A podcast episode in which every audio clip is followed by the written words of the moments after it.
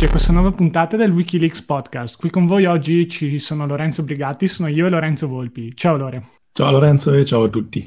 Questo sarà il mio primo podcast dopo, dopo tanti in cui posso dire finalmente che sono un consulente finanziario indipendente, è stata accettata la mia iscrizione all'albo, quindi un grande motivo di festeggiamento. E al di là di quello, uh, oggi andiamo a parlare di un uh, argomento molto interessante visto il periodo. Ci sono tanti ribassi e uh, abbiamo fatto un podcast, non noi, ma l'hanno fatto Matteo e Paolo su questo argomento, in cui sono stati dati dei consigli. Vi consigliamo di nuovo di andarvelo a risentire. Uno di questi consigli era staccarsi un po' dai mercati e prendersi del tempo per fare altro, ad esempio leggere. E una delle cose che ho notato dalla mia esperienza personale è che quando c'è un periodo di maretta sui mercati, quello che mi aiuta tanto è fare un passo indietro e andare a rileggermi alcuni libri che hanno un po' al loro interno alcuni dei concetti fondamentali degli investimenti. E per questa ragione in questo podcast abbiamo deciso di parlare di un libro che a mio giudizio è utilissimo da leggere sempre, ma in particolare anche quando i mercati finanziari e quelli azionari scendono. Sto parlando del piccolo libro dell'investimento di Bogle. È uno dei nostri libri più consigliati in assoluto. Per chi non lo conoscesse, poi John Jack Bogle è un po' una sorta di equivalente dei santi nel mondo degli investimenti. Se mai ci fosse questa qualifica, lui dovrebbe assolutamente essere il numero uno. Perché tutto questo? Perché è stata la persona che ha popolarizzato il concetto degli index fund e degli ETF, quelli che usiamo anche in Italia, i prodotti più efficienti per un piccolo investitore e che al tempo stesso consentono di ottenere dei rendimenti interessanti, grosso modo i rendimenti di un mercato, di un indice, meno la piccola parte di costi che hanno questi ETF rispetto ad altri fondi gestiti in modo attivo, quelli che vi vendono in banca per capirci, e um, tutto questo è stato fatto in un'atmosfera molto ostile. Cioè, quando Bogle ha cominciato a, a parlare di ETF e di indicizzazione è stato chiamato comunista, anti-americano, antipatriottico. In America comunista era un insulto praticamente ai tempi. Oddio, forse ancora oggi, non lo so. Però non è stato visto di buon occhio. Ciò nonostante ha portato avanti il suo lavoro ed alla fine il risultato è che questo settore è fiorito. Oggi non c'è solo Vanguard, che è il gruppo che lui ha fondato, ma ci sono tante, diciamo così, società di gestione attive in quest'area, tanta scelta per noi, piccoli investitori, e la possibilità di investire senza dover spendere ore e ore a guardare come vanno i mercati finanziari. Questo è un po' Jack Bogle per chi non lo conoscesse. Lui è stato molto prolifico, ha scritto anche tanti libri, questo è molto carino perché è stato anche tradotto in italiano ed è uno di quelli che contiene degli spunti più interessanti per un investitore qual è la cosa che ti ha colpito di più, Lore, di questo libro? Beh, allora, gli aspetti da considerare sono tanti, ma come osservavi tu all'inizio, la, la cosa più utile in generale, sia nel mondo della finanza personale, ma anche in altri ambiti, è partire dai fondamentali. Quindi, secondo me, l'aspetto più peculiare è che tocchi aspetti fondamentali e apparentemente anche semplici e basilari, che magari ad una prima lettura ed anche forse una prima divulgazione, sentiremo anche cosa penseranno gli ascoltatori, possono sembrare in certi punti quasi banali e semplici, però sono esattamente quei punti e quegli aspetti che quando vai a toccare sono effettivamente ciò che risolve il 99% dei problemi. Quindi ecco, toccare aspetti Dai. semplici che da soli risolvono il, ehm, il, la maggior parte dei problemi, la maggior parte delle situazioni, penso sia l'aspetto più, più peculiare, in particolare. Assolutamente. Il, Qual è secondo te costi. proprio tra tutte le cose che ci citato? Forse quello dei costi, che è quello da cui penso potremmo partire, che effettivamente è un concetto appunto mh, può sembrare scontato, ma rivoluziona veramente quello che è l'approccio a, all'investimento. Appunto, uno dei. Sai che secondo me non è così scontato, nel senso è scontato magari per tanti nostri ascoltatori o clienti, ascoltatori più abituali o clienti che l'hanno sentito in mille salse, che l'abbiamo spiegato. Però da un certo punto di vista è un po' normale Vero. aspettarsi che se io pago di più ottengo un servizio migliore.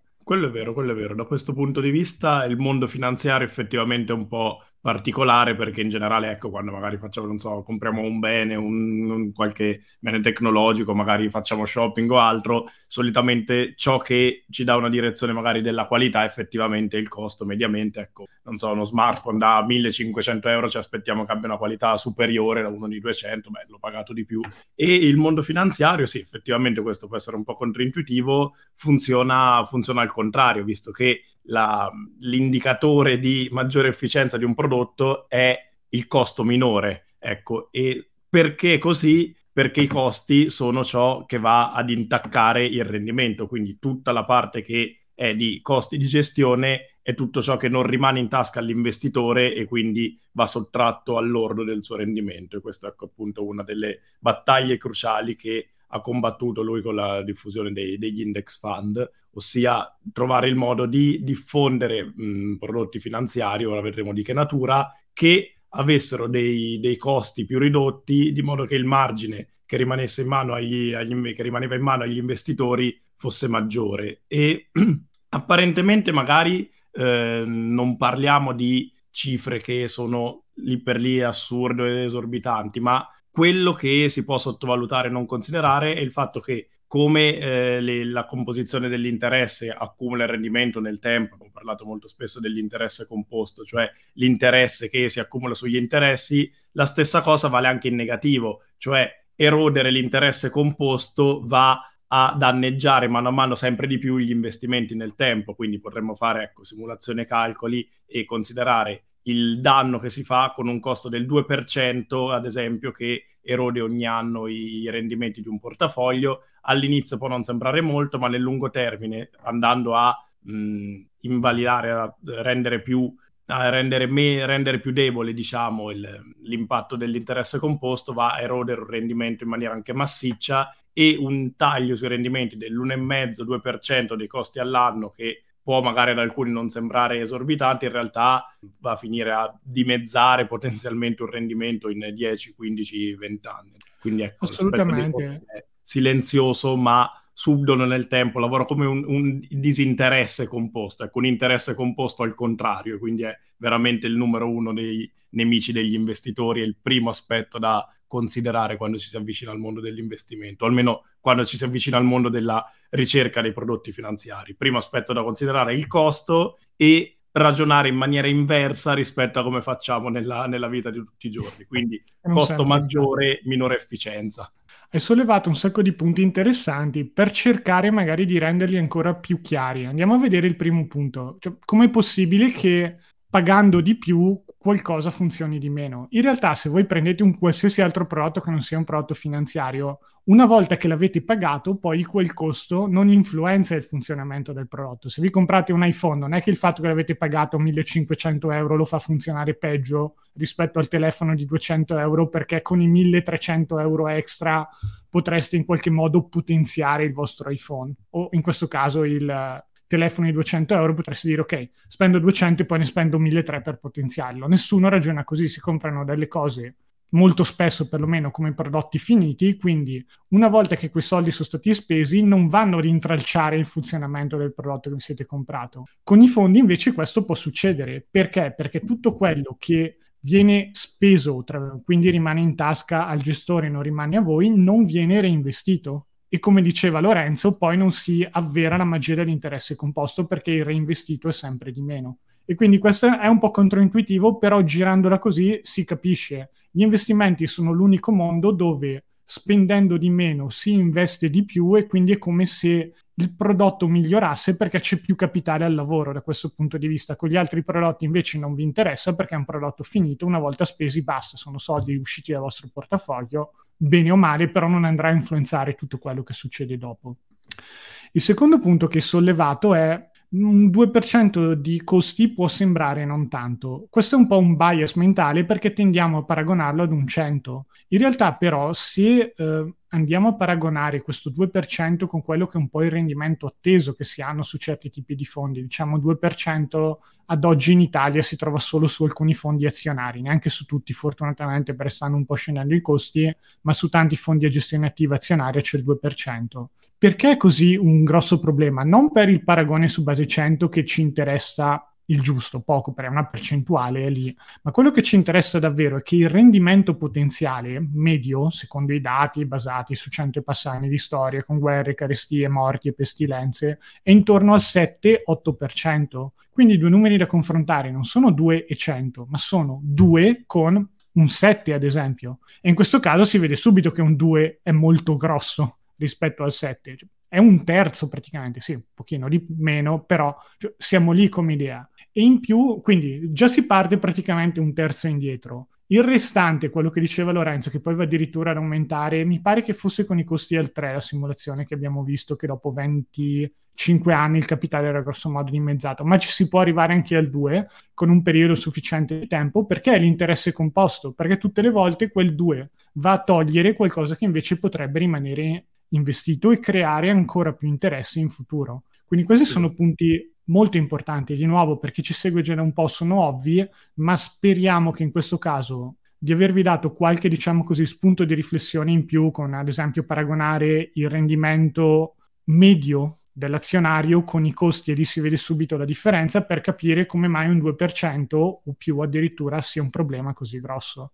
Esatto, la sì, diciamo terza che... cosa che ci porta anche un po' al prossimo punto è uno dei concetti più facili da capire da certi punti di vista, eppure al tempo stesso non viene applicato. Uno de, dei ragionamenti che ha fatto Bogle è, vabbè, se offriamo dei prodotti al costo più basso possibile, facciamo rimanere più soldi in tasca agli investitori e quindi li favoriamo. A questo punto uno potrebbe però cominciare a ragionare dicendo ok, se un gruppo di 10 persone che fa ricerca, ne prendo solo 3, tengo i 3 migliori, faccio un po' di meno, e si ragiona così per, diciamo così, miglioramenti incrementali, però in quel caso sarebbero rimasti dei costi comunque importanti, tanto più che tanti manager avrebbero detto ma chi me lo fa fare di lavorare così tanto per portare a casa così poco? Passo alla concorrenza. Quindi questo tipo di ragionamento, riduco i costi diminuendo il numero dei manager o togliendogli gli stipendi, probabilmente non funzionava. Però Bogle ha utilizzato un principio ancora più potente, che è stato quello di dire, ok,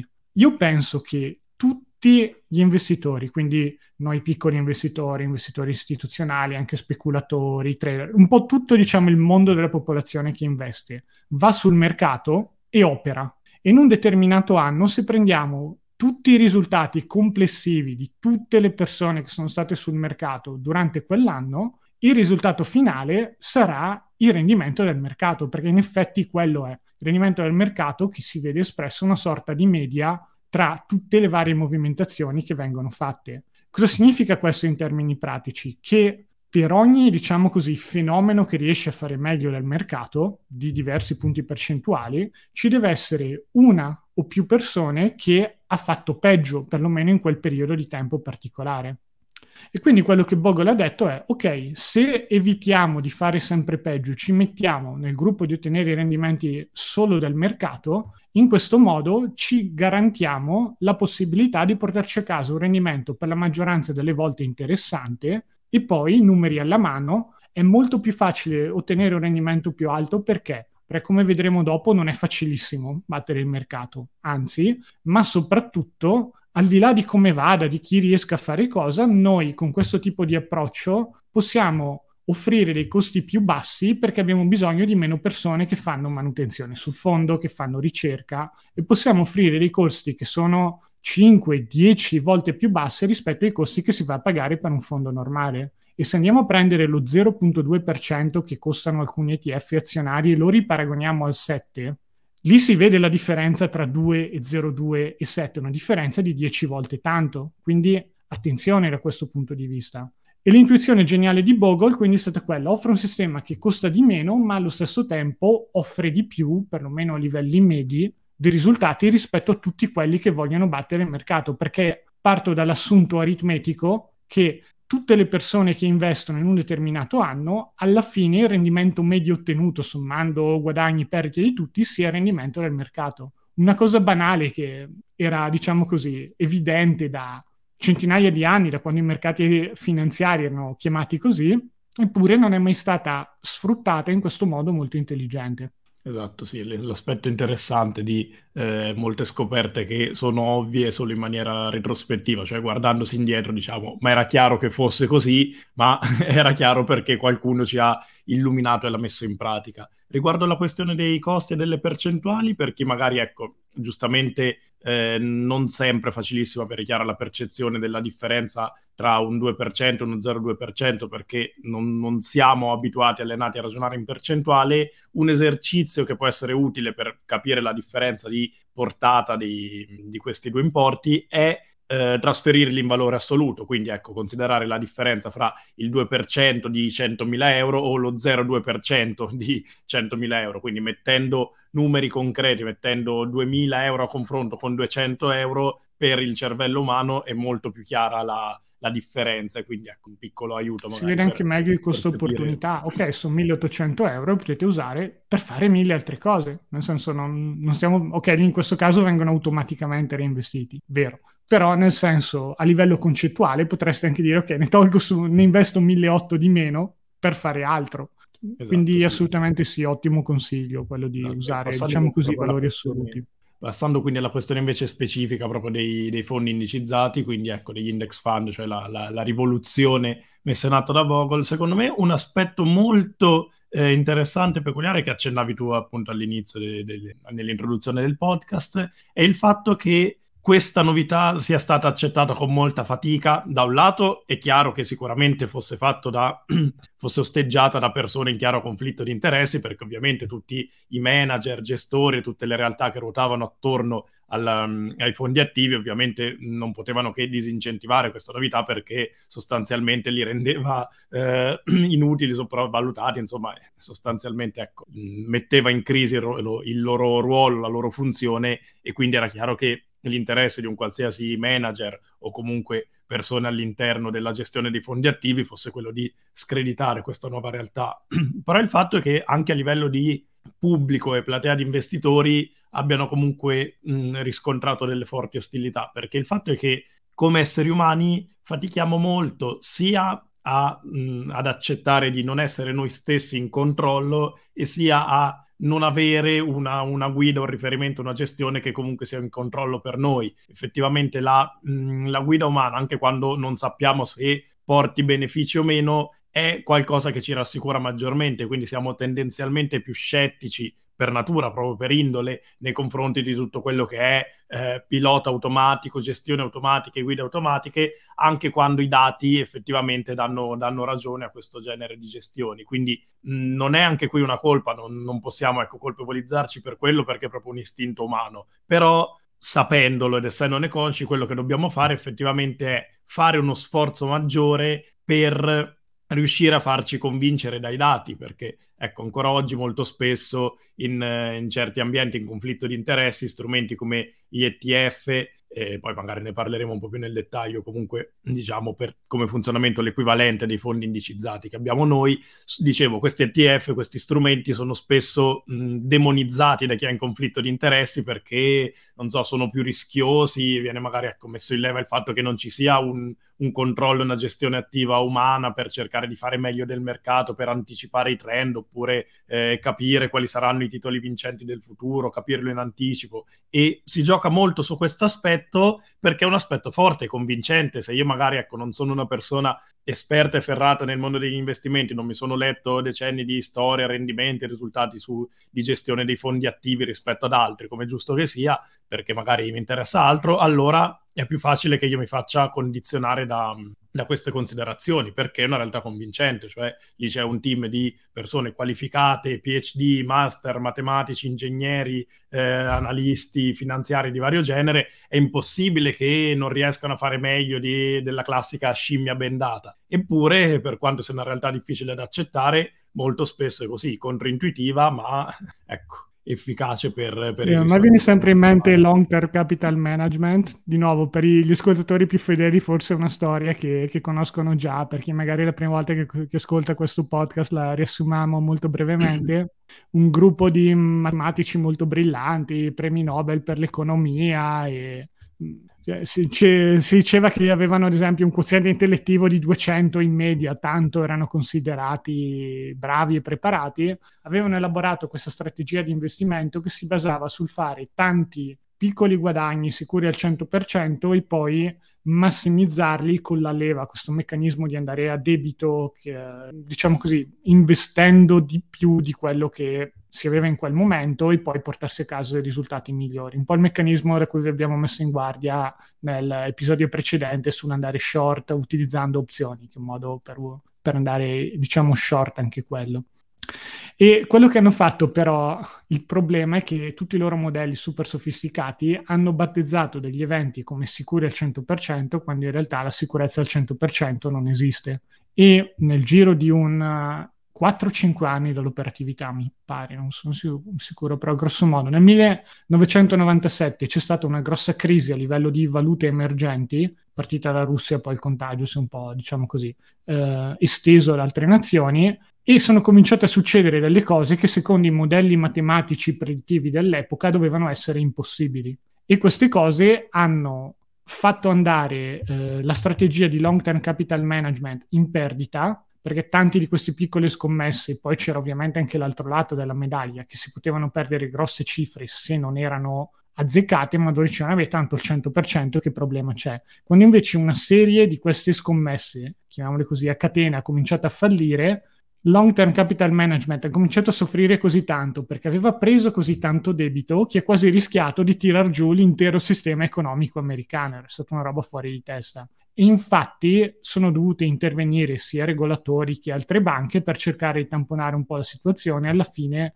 in qualche modo, sono riusciti a tenere il sistema stabile. Però questo è un esempio di come anche un gruppo di menti eccellenti, se va in overconfidence, che un po' quello che è successo in questo caso, rischia di perdere un sacco di soldi. E addirittura, beh, il caso peggiore di mandare a quel paese il sistema finanziario degli Stati Uniti, però questo ecco a voi non dovrebbe succedere, mettiamola così. Quindi sempre tanta attenzione quando si parla di, persone che conoscono a fondo i mercati finanziari. Finora ci sono poche eccezioni, si possono contare sulle dita di una mano, sono quelle anche di cui noi parliamo più spesso, Warren Buffett piuttosto che Simmons. Loro in qualche modo ce l'hanno fatta, però stiamo parlando di due persone, estendiamolo anche una ventina se c'è anche qualche nome più o meno conosciuto, o via, 100 perché oggi sono generoso però stiamo, stiamo, parlando su 100 persone, di 100 persone su 8 miliardi, quindi no, non so quanti zeri ci siano nel fare il conto a livello percentuale, ma penso siano tanti, insomma. Veramente dura immaginarsi quindi che, boh, andando alla banca di culate di sotto vi troviate uno di queste 100 persone. Poi è oh, possibile tutto nella vita, come mille altre cose, ma estremamente improbabile, mettiamola così. Esatto. Ok, sto guardando la scaletta e direi di passare al punto che secondo me è quello un po' più utile da ricordare quando i mercati sono in discesa. Perché molto spesso c'è un po' di tristezza, uno apre il suo home banking, vede meno 1, meno 2, meno 3 o meno 7 addirittura, dipende un po' dai giorni, dipende cosa ha comprato, si intristisce e poi dice vabbè, allora ecco, ma quelli là mi hanno detto che investire era facile, si facevano i soldi dormendo in maniera passiva, invece non è vero. Ecco, ok, quello non è mai stato così, voi non ve l'abbiamo mai nascosto, c'è volatilità, ci sono dei momenti in cui i mercati possono scendere, questo è uno di quelli. Però in questo caso cosa può essere utile ricordarsi? Eh, può essere utile ricordarsi che il mercato finanziario, quello azionario in particolare, non è solo un gioco a somma zero. Da come ve l'abbiamo spiegato finora, sembra che i mercati finanziari siano uno squalo contro squalo, pesciolini che vengono mangiati da tutte le parti, disastri. Questo è vero se qualcuno vuole tentare di fare gestione attiva, quindi vuole cercare di battere il rendimento di, degli altri giocatori, fare meglio, andare contro gente veramente forte o più preparato, con più informazioni, sia in maniera legale che illegale. Quindi, da questo punto di vista, è una battaglia impari rispetto a uno che sta a casa con il suo Mac Oddio, Mac probabilmente no. A me piace sempre usare la metafora del trader con uh, l'Acer che è lì, che cioè, adesso batto io il mercato. Però ecco, no. E poi di solito stranamente non ce la fa. Però è anche importante ricordarsi che quando si parla di mercati finanziari e azionario in particolare, c'è una sorta di sottostante che ha un valore e sono le azioni. Azioni qui intese non come dei numerini che si muovono su uno schermo, vanno su, vanno giù, ma come parti di un business. Quando si compra un'azione si compra un pezzetto di quel business. Quando si compra un ETF si comprano tanti piccoli pezzetti di tanti business diversi. E uno dice, vabbè, ma cosa me ne frega, tanto sta scendendo lo stesso, io sono triste. Ok, però ricordiamoci che a livello di rendimento ci sono sempre due parametri che lo determinano. Il primo parametro possiamo chiamarlo quello un po' più speculativo. Diciamo c'è questo multiplo che si chiama prezzo su utili, ma potrebbe, potrebbe, si potrebbero usare anche altri multipli. Tanto più il prezzo è alto, siccome è il numeratore, tanto più questo multiplo è alto. Quindi cosa vuol dire? Che gli investitori sono disposti sempre a pagare di più per avere una piccola, una parte sempre più piccola di utili.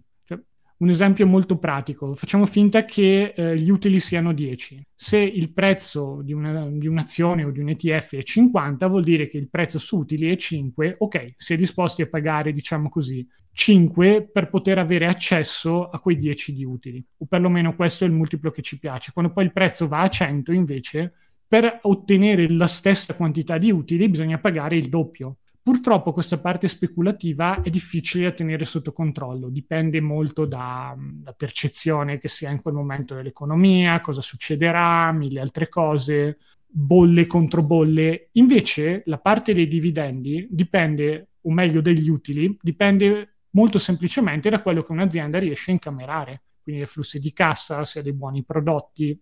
E gli utili sono in una correlazione non sempre perfetta, ma anche con, ma diciamo abbastanza attendibile con i dividendi, perché tante aziende ad un certo punto dicono è inutile che io mi metta a reinvestire nel business, va già avanti per conto suo con questi soldi, posso distribuire agli altri proprietari del business, quindi chi ha azioni o ETF, una parte di questi utili, se possiamo chiamarla così, attraverso dei dividendi. Perché è importante questo? Perché questa parte di mh, diciamo così, soldi che o vi entrano in tasca nel caso delle azioni singole o, vi, o vengono eh, incamerati dall'ETF e poi reinvestiti, se stiamo parlando di ETF d'accumulazione, negli anni sono stati una parte molto molto importante del rendimento complessivo. Oggi magari sono caduti un po' nel dimenticatoio perché le aziende hanno altri sistemi di eh, ricompensare gli azionisti, possono fare ad esempio i buyback ridurre i numeri delle azioni e dovrebbe quello far alzare un po' il prezzo. O comunque in generale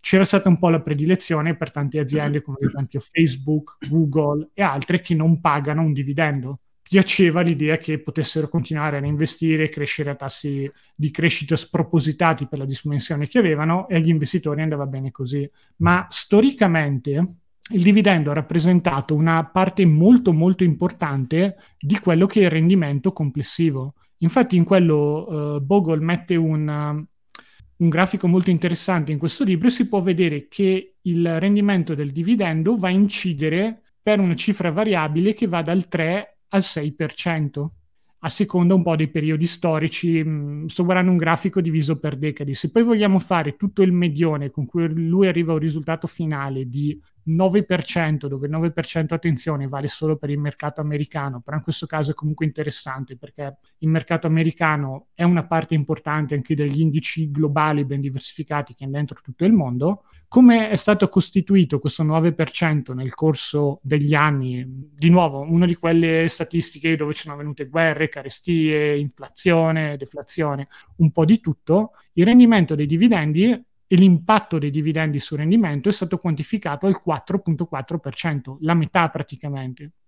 È molto importante ricordarsi di questo perché in caso di crisi i dividendi scendono meno rispetto magari ai prezzi, certe azioni vanno in una valle, perdono il 50-60%, il dividendo viene tagliato del 20 o 30, quindi qualcosina rimane in più e questo poi permette all'ETF di comprare a sconto e allo stesso tempo i dividendi sono comunque non diminuiti così tanto. Ecco, si è fatto un po' una filippica, non so se vuoi dire qualcosa tu Lore, però volevo proprio evidenziare questo concetto no, che no, secondo me la spiegazione, la spiegazione, è stata chiara, secondo me, mh, oltre a quello che hai già giustamente sottolineato tu, eh, questa considerazione è molto importante per chi magari si sta introducendo, avviando ora al mondo degli investimenti perché eh, ridà il giusto peso all'investimento in azioni. Mi spiego perché. Molto spesso anche noi cioè, siamo i primi a eh, privilegiare l'investimento in azioni, non in azioni singole, magari in ETF, in strumenti ben diversificati, comunque utilizzare le, l'azionario come strumento e eh, per chi magari è un po' poco avvezzo al mondo finanziario e tutto quanto, potrebbe esserci dello scetticismo perché, specie in Italia, dove magari ecco, la cultura finanziaria non è ancora radicatissima, per usare un eufemismo, molto spesso il mercato azionario viene visto ecco, come qualcosa di mondo solo per gli speculatori. Ora, per fortuna, si usa meno magari l'espressione giocare in borsa, però comunque sia c'è sempre stata questa idea di delle azioni come qualcosa di aleatorio che salgono e scendono, non si sa perché. E qui diventa molto interessante il discorso fatto perché appunto è vero che, specie nel breve medio termine, la componente speculativa e anche magari una componente più irrazionale porta in alto e in basso i prezzi dei, delle azioni in maniera molto repentina, perché abbiamo visto magari l'euforia legata a delle bolle finanziarie oppure la, la delusione anche eccessiva e il terrore do, dopo momenti di difficoltà e quindi crolli in borsa del 20, 30, 40%.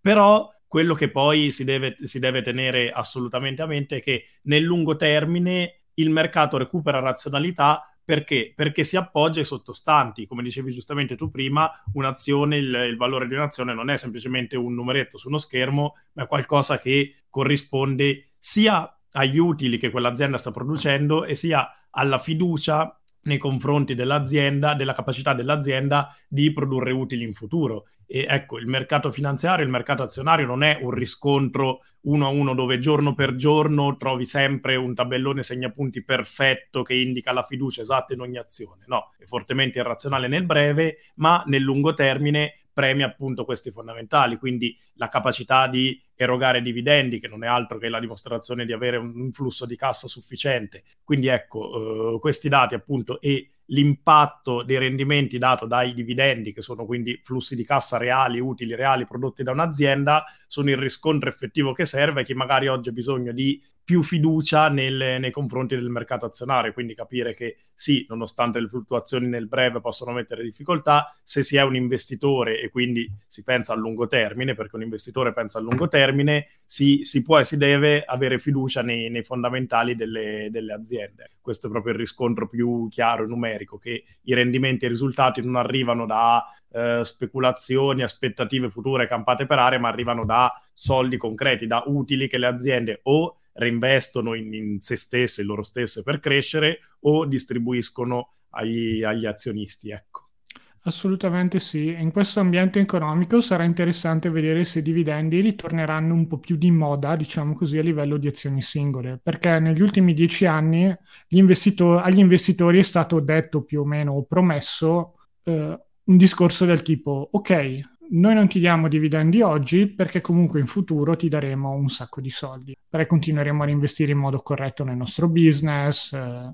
Oggi invece dove avere dei soldi subito può essere percepito come più di valore perché si preferisce avere soldi prima e poi poterli spendere prima che l'inflazione vada a togliere ulteriormente del valore, delle aziende potrebbero dire ok, piuttosto che fare operazioni di buyback, diamo qualcosa in termini di dividendo per invogliare anche un certo gruppo di persone ad essere i nostri azionisti. Dipende sempre un po' dall'azienda. Solitamente sulle società cosiddette growth in crescita non è mai stato un meccanismo molto utilizzato, perché di solito, anzi, c'erano dei casi paradossali, mi ricordo quando avevo cominciato un po' a investire in azioni singole, di aziende che erano definite come growth, pagavano un dividendo per la prima volta o dichiaravano di volerlo pagare e perdevano un sacco di valore. Uno dice, ma sono impazziti tutti. No, cos'è il messaggio che vanno letto il mercato o comunque altri speculatori o gli attori un po' in quel momento? Ok, questa società non ha più la diciamo così, sicurezza di poter crescere ancora, allora preferisce distribuire utili agli azionisti, è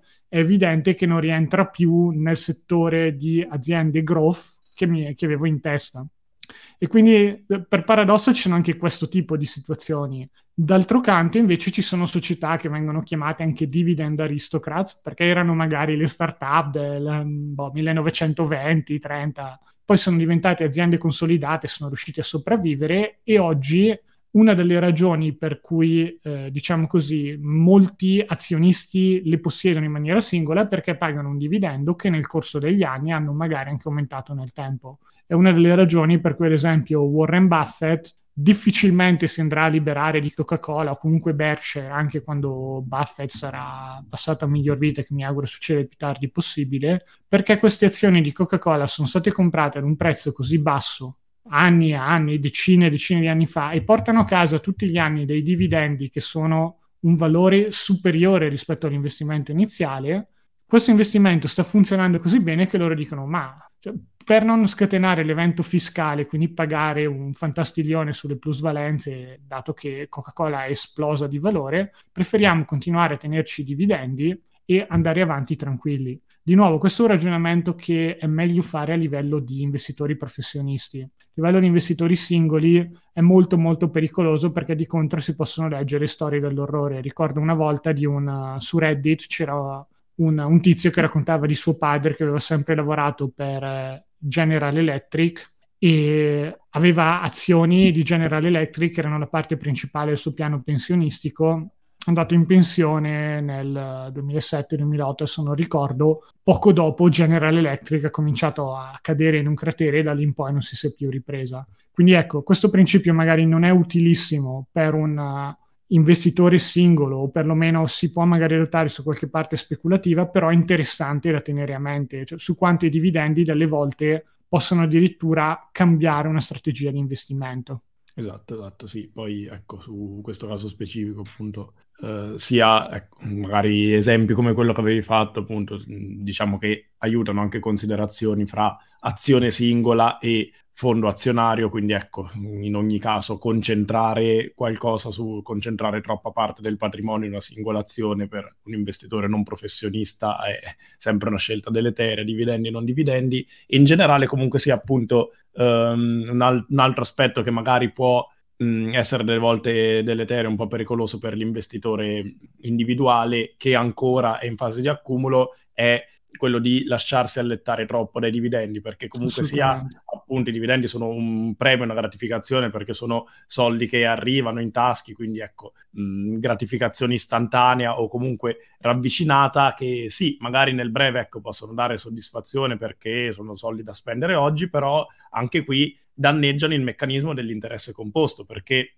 la parte del dividendo che viene ritirata non va ad accumularsi nei, nei, rendimenti degli anni successivi e quindi intacca una parte del rendimento, che è il motivo per cui per chi investe in una fase di accumulo è utile appunto utilizzare strumenti ad accumulazione, cioè che in automatico reinvestono i dividendi e le aziende distribuiscono e quindi ecco così da ehm, contribuire alla capitalizzazione composta di tutto il capitale. Quindi bene che ci siano i dividendi come segno di eh, salute di un'azienda e come dimostrazione dei flussi di cassa positivi, però poi ecco l'investitore individuale deve anche pensare a, al suo obiettivo, al suo incentivo e per chi è in fase di accumulo è quello di massimizzare il rendimento e l'interesse composto anno dopo anno, quindi reinvestire tutto, tutto il possibile.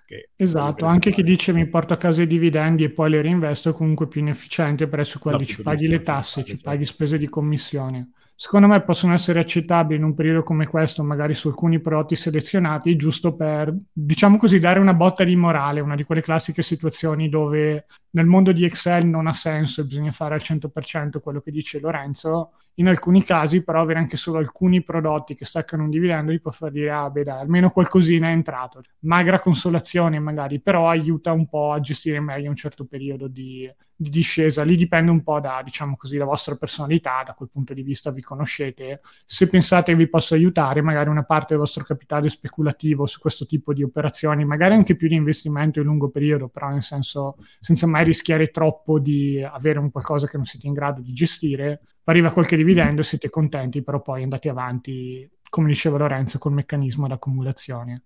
A questo punto è il momento rivelazione, perché chi ha letto questo libro, magari chi vuole venire a scrivere commenti incazzati sotto, non so, Facebook, YouTube, dire, eh, ma in realtà io lo, lo Bogle lo conoscevo e lui è sempre stato contro gli ETF. E voi parlate di investire in ETF, quindi in realtà non ce lo state raccontando giusto. Vabbè, in effetti è vero, Bogle era contro gli ETF e credo che lo sia stato fin quando è morto, quindi da questo punto di vista non ha cambiato opinione, ma eh, la cosa interessante da notare è che non era contro gli ETF in sé, era contro alcune caratteristiche degli ETF che lui trovava molto pericolose per gli investitori meno esperti. A questo punto qui dobbiamo fare la distinzione tra ETF ed index funds. Molto spesso nella nostra divulgazione li usiamo come sinonimi perché eh, diciamo che eh, consideriamo entrambi come dei fondi che vanno a replicare l'andamento di un indice solitamente ben diversificato. Il problema è che è un po' un'approssimazione, un'inesattezza, perché gli ETF sono categorie sono una categoria molto più ampia. Ci possono essere ETF settoriali, ci possono essere ETF che vanno short addirittura. Ecco, questa è un'opzione che ci eravamo dimenticati di, di ah, citare nel, nel, podcast settimana scorsa. Forse è l'unica un po' più accettabile perché lì le, la perdita è contenuta al capitale che ci si mette, anche se ci va short. Poi dipende magari un po' cosa hanno dentro, ma in linea di massima lì si dovrebbe stare più tranquilli. Quindi se proprio uno vuole andare short, to, un ETF short, ma sempre poco. E quindi si capisce già una delle ragioni per cui Bogle era contro uh, gli ETF. No? Non, si, non, ci può essere un index fund che va short o che investe solo in settori particolari. Per definizione un index fund prende un indice, lo copia, ciao, va al mare. E da questo punto di vista, quindi era una delle due ragioni per cui non gli piacevano gli ETF, come però noi abbiamo risolto il problema, pur magari parlando spesso di ETF, lo continueremo a ripetere, intendiamo sempre quegli ETF ben diversificati che investono in molti settori, in molte nazioni.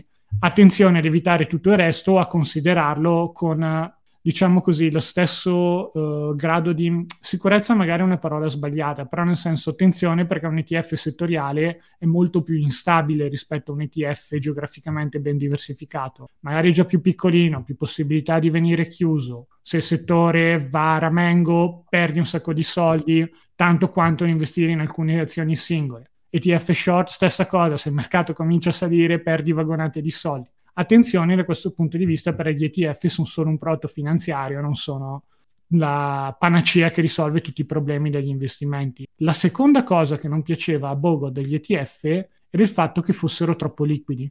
Lui dice un index fund funziona un po' come i fondi di investimento, quelli che vi comprate in banca, dovete fare l'ordine, poi ci vogliono due o tre giorni. Oddio, è così tanto che non compro fondi di investimento che non so le tempistiche, magari scriveteci, però da quello che mi ricordo si andava dai due o tre giorni fino a una, una, settimana, mi pare, in alcuni casi addirittura, per mettere i soldi e per tirare fuori i soldi c'era lo stesso ragionamento, ci voleva un po' di tempo, le operazioni dovevano essere registrate e quindi questo che era una sorta di problema, veniva percepito o è percepito come una sorta di problema perché non puoi avere i soldi immediatamente sul conto, era una sorta di frizione che però permetteva agli investitori di lungo periodo di riflettere un po' di più. Potevano dire, ok, se tolgo comunque i soldi adesso ci sono ancora due o tre giorni di tempo prima che mi tornino sul conto, ma allora ho davvero così fretta? Oppure ci sto mettendo di più perché mi sembra che sia il momento giusto, sale tutto, è il momento di approfittarne, però ci vuole quei due o tre giorni.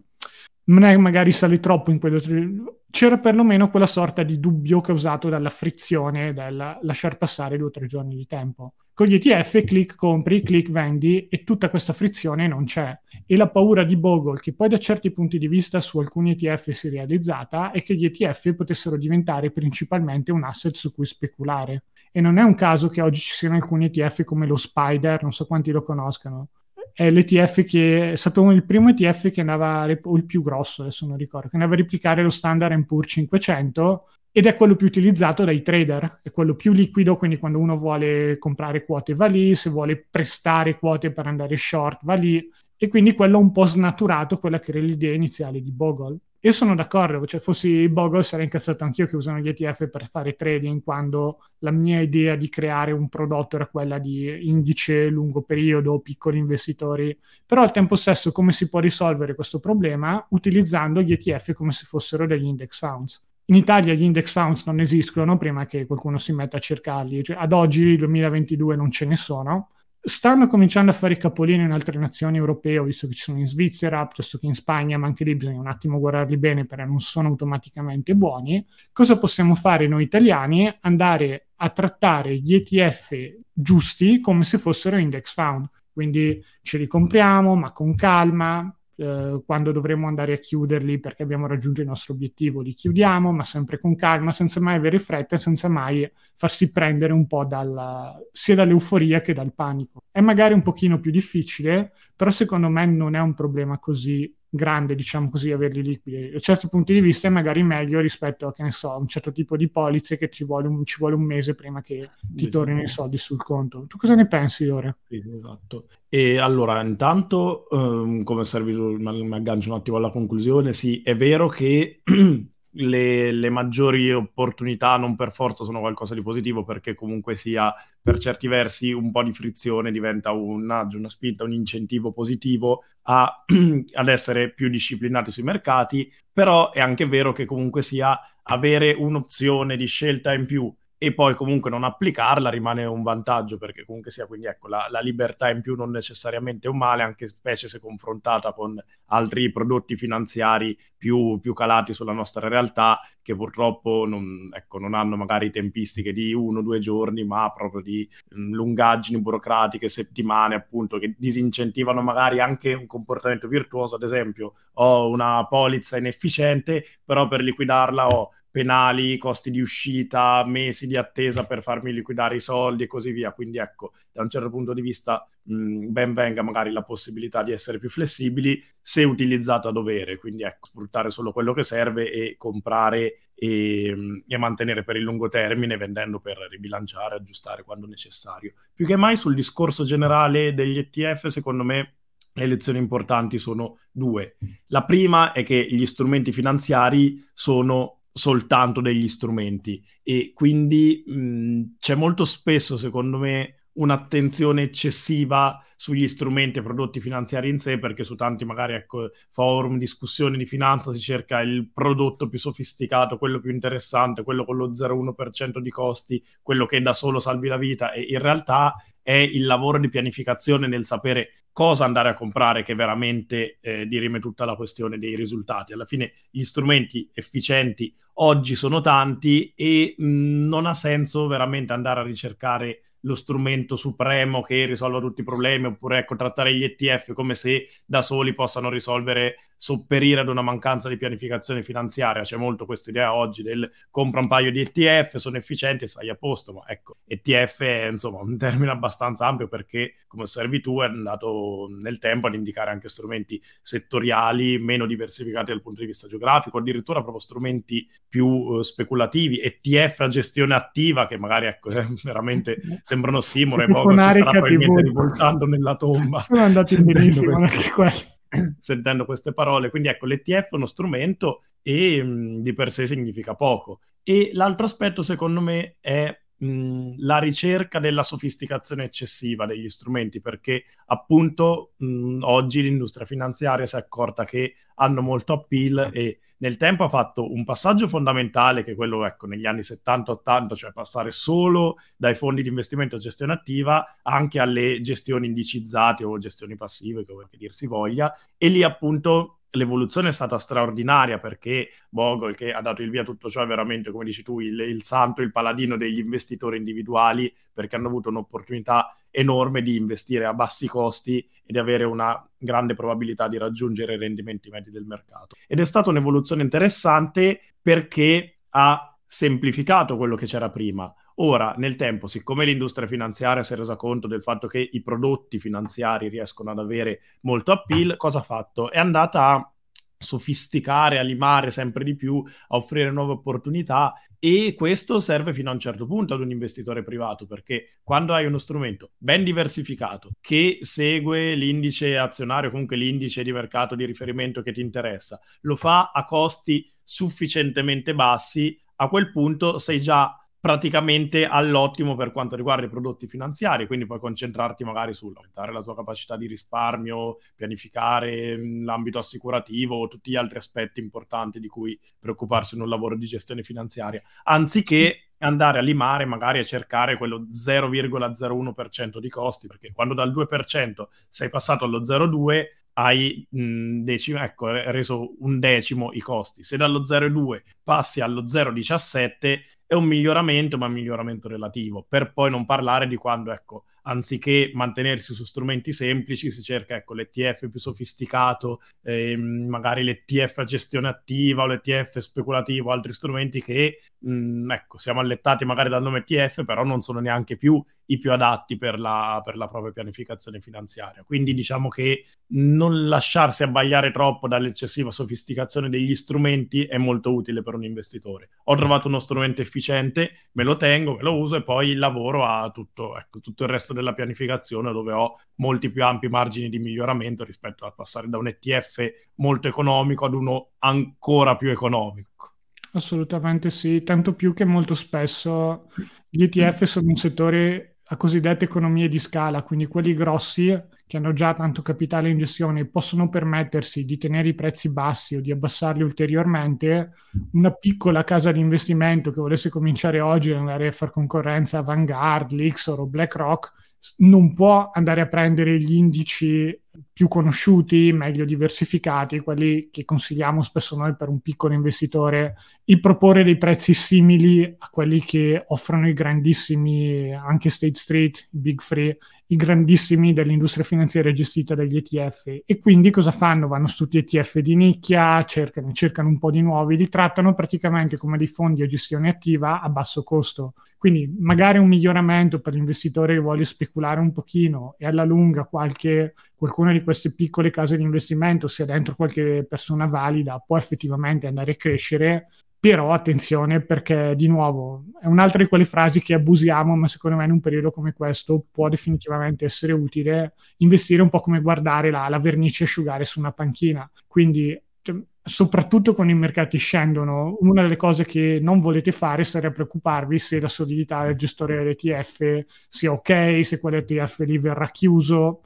Già ci sono altri problemi, poi di solito quando ci sono queste discese ci sono anche crisi personali a certi punti di vista, magari adesso con l'inflazione bisogna tirare un po' la cinghia, piuttosto che qualcuno in qualche area un po' più svantaggiata sta perdendo il lavoro. Figurati se con tutto sto casino uno deve anche mettersi a preoccuparsi se gli investimenti, se il gestore degli investimenti andrà a fallire piuttosto che chiuderà il fondo con una perdita enorme. Per quello che strasconsigliamo andare su ETF anche piccolini, anche su settori potenzialmente promettenti, a meno che non sia di nuovo per la solita parte speculativa dove davvero potete fare quasi tutto quello che volete, incluso andare a Las Vegas, purché siete consapevoli che sono soldi che al 90% si perdono. Ok, vedo che ci stiamo avviando al, alla fine con uh, l'ora di, di trasmissione. C'era ci sono, ne abbiamo ancora due in scaletta, non so se riusciremo a farli entrambi, ma io partirei da un po' di gossip finanziario, che è sempre divertente.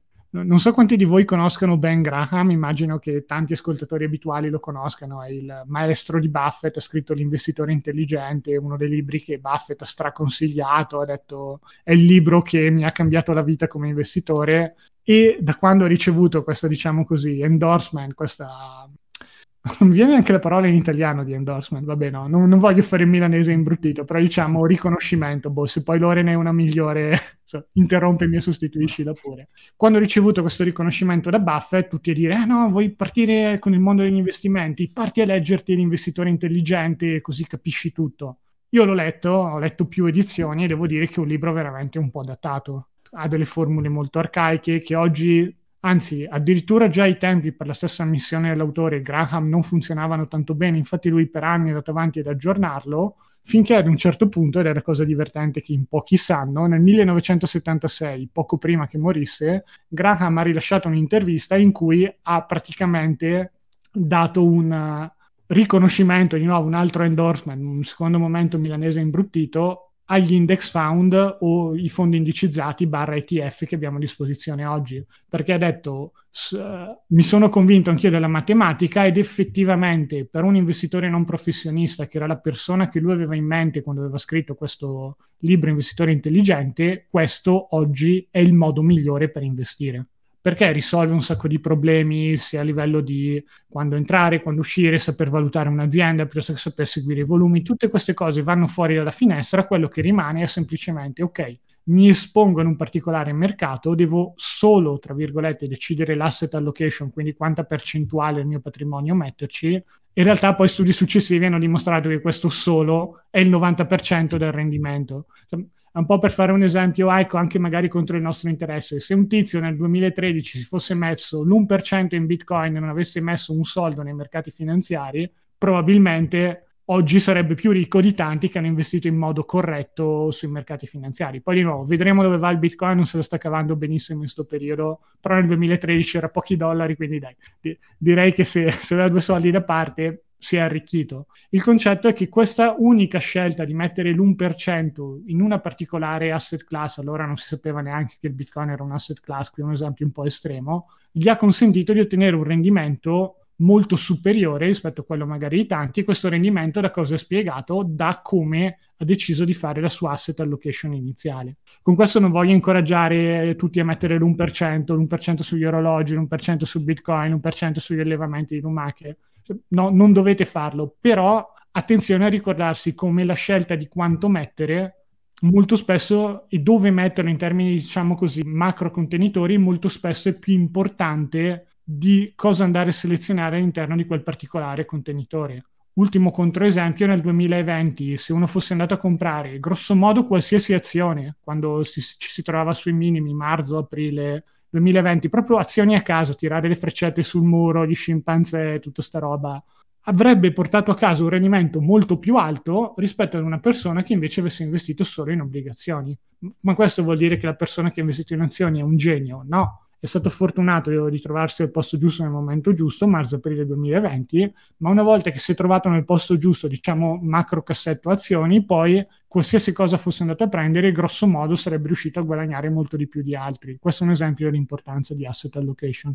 Esatto. Per quanto riguarda la, la frase, le considerazioni di Ben Graham, dal punto di vista matematico, secondo me la, la, questione magari interessante da considerare, che poi alla fine, ecco, tutti i grandi investitori hanno poi um, confermato, è mh, l'idea che, sì, intanto come detto, fatto i rendimenti del mercato, cioè superare i rendimenti del mercato diventa un gioco a somma zero, cioè per ogni eh, investitore o gestore che sovraperforma il per- mercato medio ce n'è necessariamente qualcuno che lo performa. E l'aspetto interessante da considerare è che, eh, dati alla mano, poiché quelli che battono il mercato con costanza, quelli che battono il mercato non sono sempre gli stessi, quindi a battere il mercato con costanza sono eh, pochissimi, visto che magari ecco, un anno sarà un certo fondo a sovrapperformare, un altro anno un altro e così via. Tra l'altro con costanza, di nuovo, per chiarificare, non intendiamo neanche un 10 su 10. 6-7 su 10 sì, è già un risultato per cui ci si deve baciare i gomiti, giusto esatto, per chiarire quanto è difficile. assoluta. E dicevo, dato questo contesto in cui appunto a riuscire a battere il mercato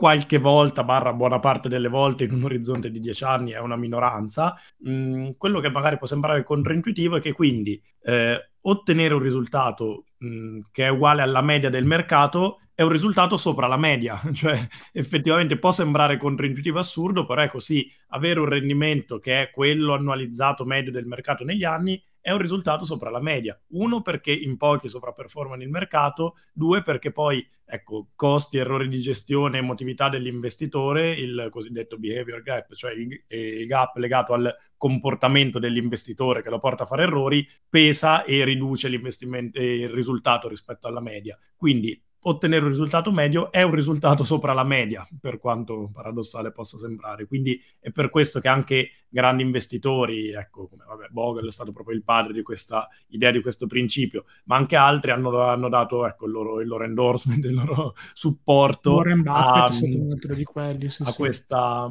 a questa teoria perché ecco, non è, non è, banale, non è scontato ed è veramente il massimo che può fare un investitore, a meno che non sia appunto uno di, di quelle eccezioni come sono i famosi 2, 3 o massimo ecco, 20, 30, 40 in tutto il, il mercato finanziario. Non siamo Arriviamo anche Buffett. pure a 100, via, dai, generosi oggi. Esatto. 100, se non siete uno di quei 100 fenomeni, se vi chiedete, ma lo sono? Ecco, la risposta è no, se ve lo state chiedendo. esatto, esatto.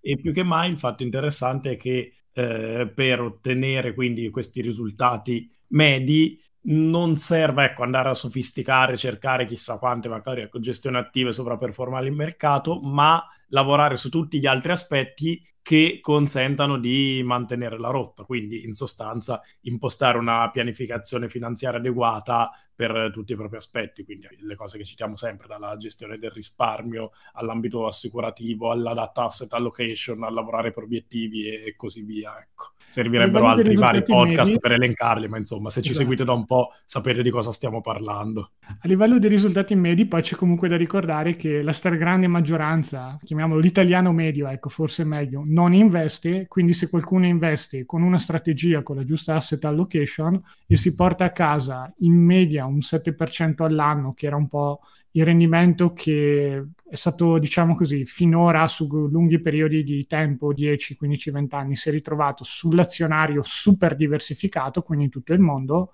nel giro di 10 anni circa va a raddoppiare il suo capitale investito dieci anni prima. Attenzione, non quello che viene magari aggiunto con un pack, lì chiaramente non è che quello investito il giorno prima raddoppia mi- miracolosamente, non, non, vogliamo neanche dare indicazioni sbagliate, però se uno investi- investisse solo 10.000 euro, tasso di interesse al 7%, li lascia fermi per dieci anni, si trova a fine anno 20.000 euro cioè, a fine, diciamo così, dei dieci anni meglio. Quindi attenzione anche a questo, c'è un 10.000 euro extra in questo caso che chi non ha assolutamente investito non si trova in portafoglio. Poi non è detto che sia esattamente 10.000 euro, si va un po' su, si va un po' giù, ci sono periodi particolari, vale magari più sui 20 che sui 10, ma è altamente probabile. Ecco, mettiamola così che questo sia un po' il rendimento che si riesca a portare a casa.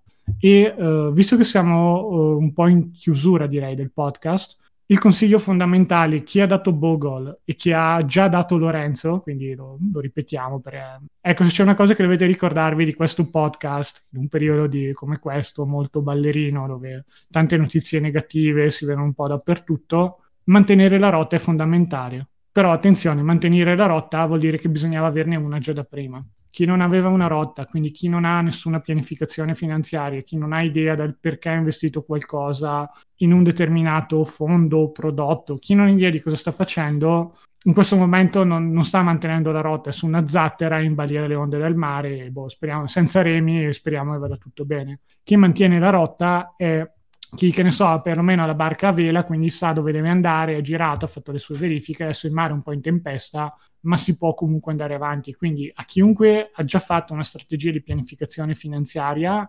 c'è poco da dire, andate avanti così, avete... questa è una situazione che diciamo così era prevedibile anche a livello storico, cioè questo tipo di discese capitano, possono andare avanti per, per tanto tempo, però se ci si è preparati con un buon cassetto di emergenze, si riesce comunque a mantenere il pack costante, a risparmiare, si è già meglio della stragrande maggioranza di tanti investitori poi magari con l'inflazione si riuscirà a eh, risparmiare un po' di meno, il pack sarà un po' più basso, non fa niente. L'importante è prenderne atto, andare avanti piano piano e aspettare che questo periodo passi.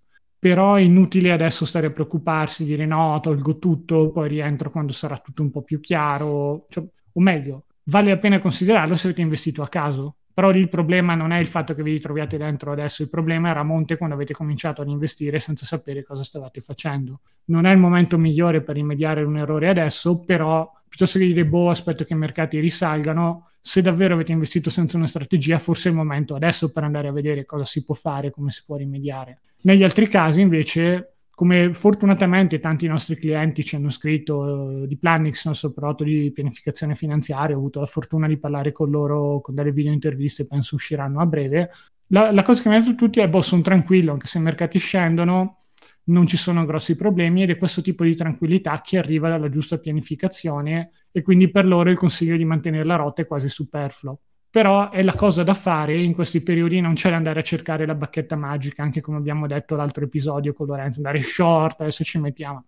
Boh volete farlo a livello speculativo perché no? Così magari vi accorgete di quanto è difficile fare pure quello. Però quella parte importante del capitale di nuovo in maniera noiosa avanti ad investire e questo periodo prima o poi passerà Esatto, esatto. E se magari, ecco, per qualcuno è il primo momento anche di difficoltà nei mercati o altro, si è reso conto di essere disorientato, come dici tu, sì, è un momento complesso, però magari può essere anche un input, una spinta per iniziare a preoccuparsi della propria pianificazione finanziaria, ecco, arrivare più preparati alla prossima discesa o ai prossimi momenti anche magari più difficili e peggiori nel, mercato finanziario. Quindi ecco, quello che l'unica cosa da evitare è l'inerzia del vabbè, non mi sono preoccupato e continuo a fare le cose a caso. Quindi ecco, ogni momento è buono per iniziare a eh, investire strategicamente e pianificare. Assolutamente, e noi siamo qui in questo caso. Con questo podcast speriamo di essere riusciti a dare una mano e andatevi a leggervi tutto il libro, ci sono anche un altro paio di spunti, avevamo in scaletta, non siamo riusciti a, a raccontarveli, ma meritano. E in più, di nuovo, abbiamo il gruppo Wikileaks, eh, pagina Instagram, blog, eh, YouTube, se non ci state guardando, ma comunque ci sono altri video frontali dove spieghiamo un po' certi concetti fondamentali. Libro di Luca, 10 fondamenti di investimento finanziario. Ecco, se state cercando un po' dove partire, questi sono tutti de- degli ottimi spunti, decidete un po' voi dove andare, ma potrebbe, eh, dici bene, potrebbe essere un ottimo momento adesso se ci sente un po' preoccupati di andare a capire cosa, cosa sta dietro questo misterioso mondo finanziario. Esatto. Perfetto, direi che con questo possiamo concludere. Ti ringrazio Lore, è sempre piacevole fare una chiacchierata con te. Grazie a te Lore. E grazie a tutti voi per eh, averci, averci guardato su YouTube oggi oppure averci ascoltato su, sul podcast. Se non l'avete ancora fatto andate a verificare l'altro canale dove non, non ci avete ascoltati, c'è un sacco di roba interessante anche lì, straconsigliata. Alla prossima! Grazie a tutti per l'attenzione, alla prossima!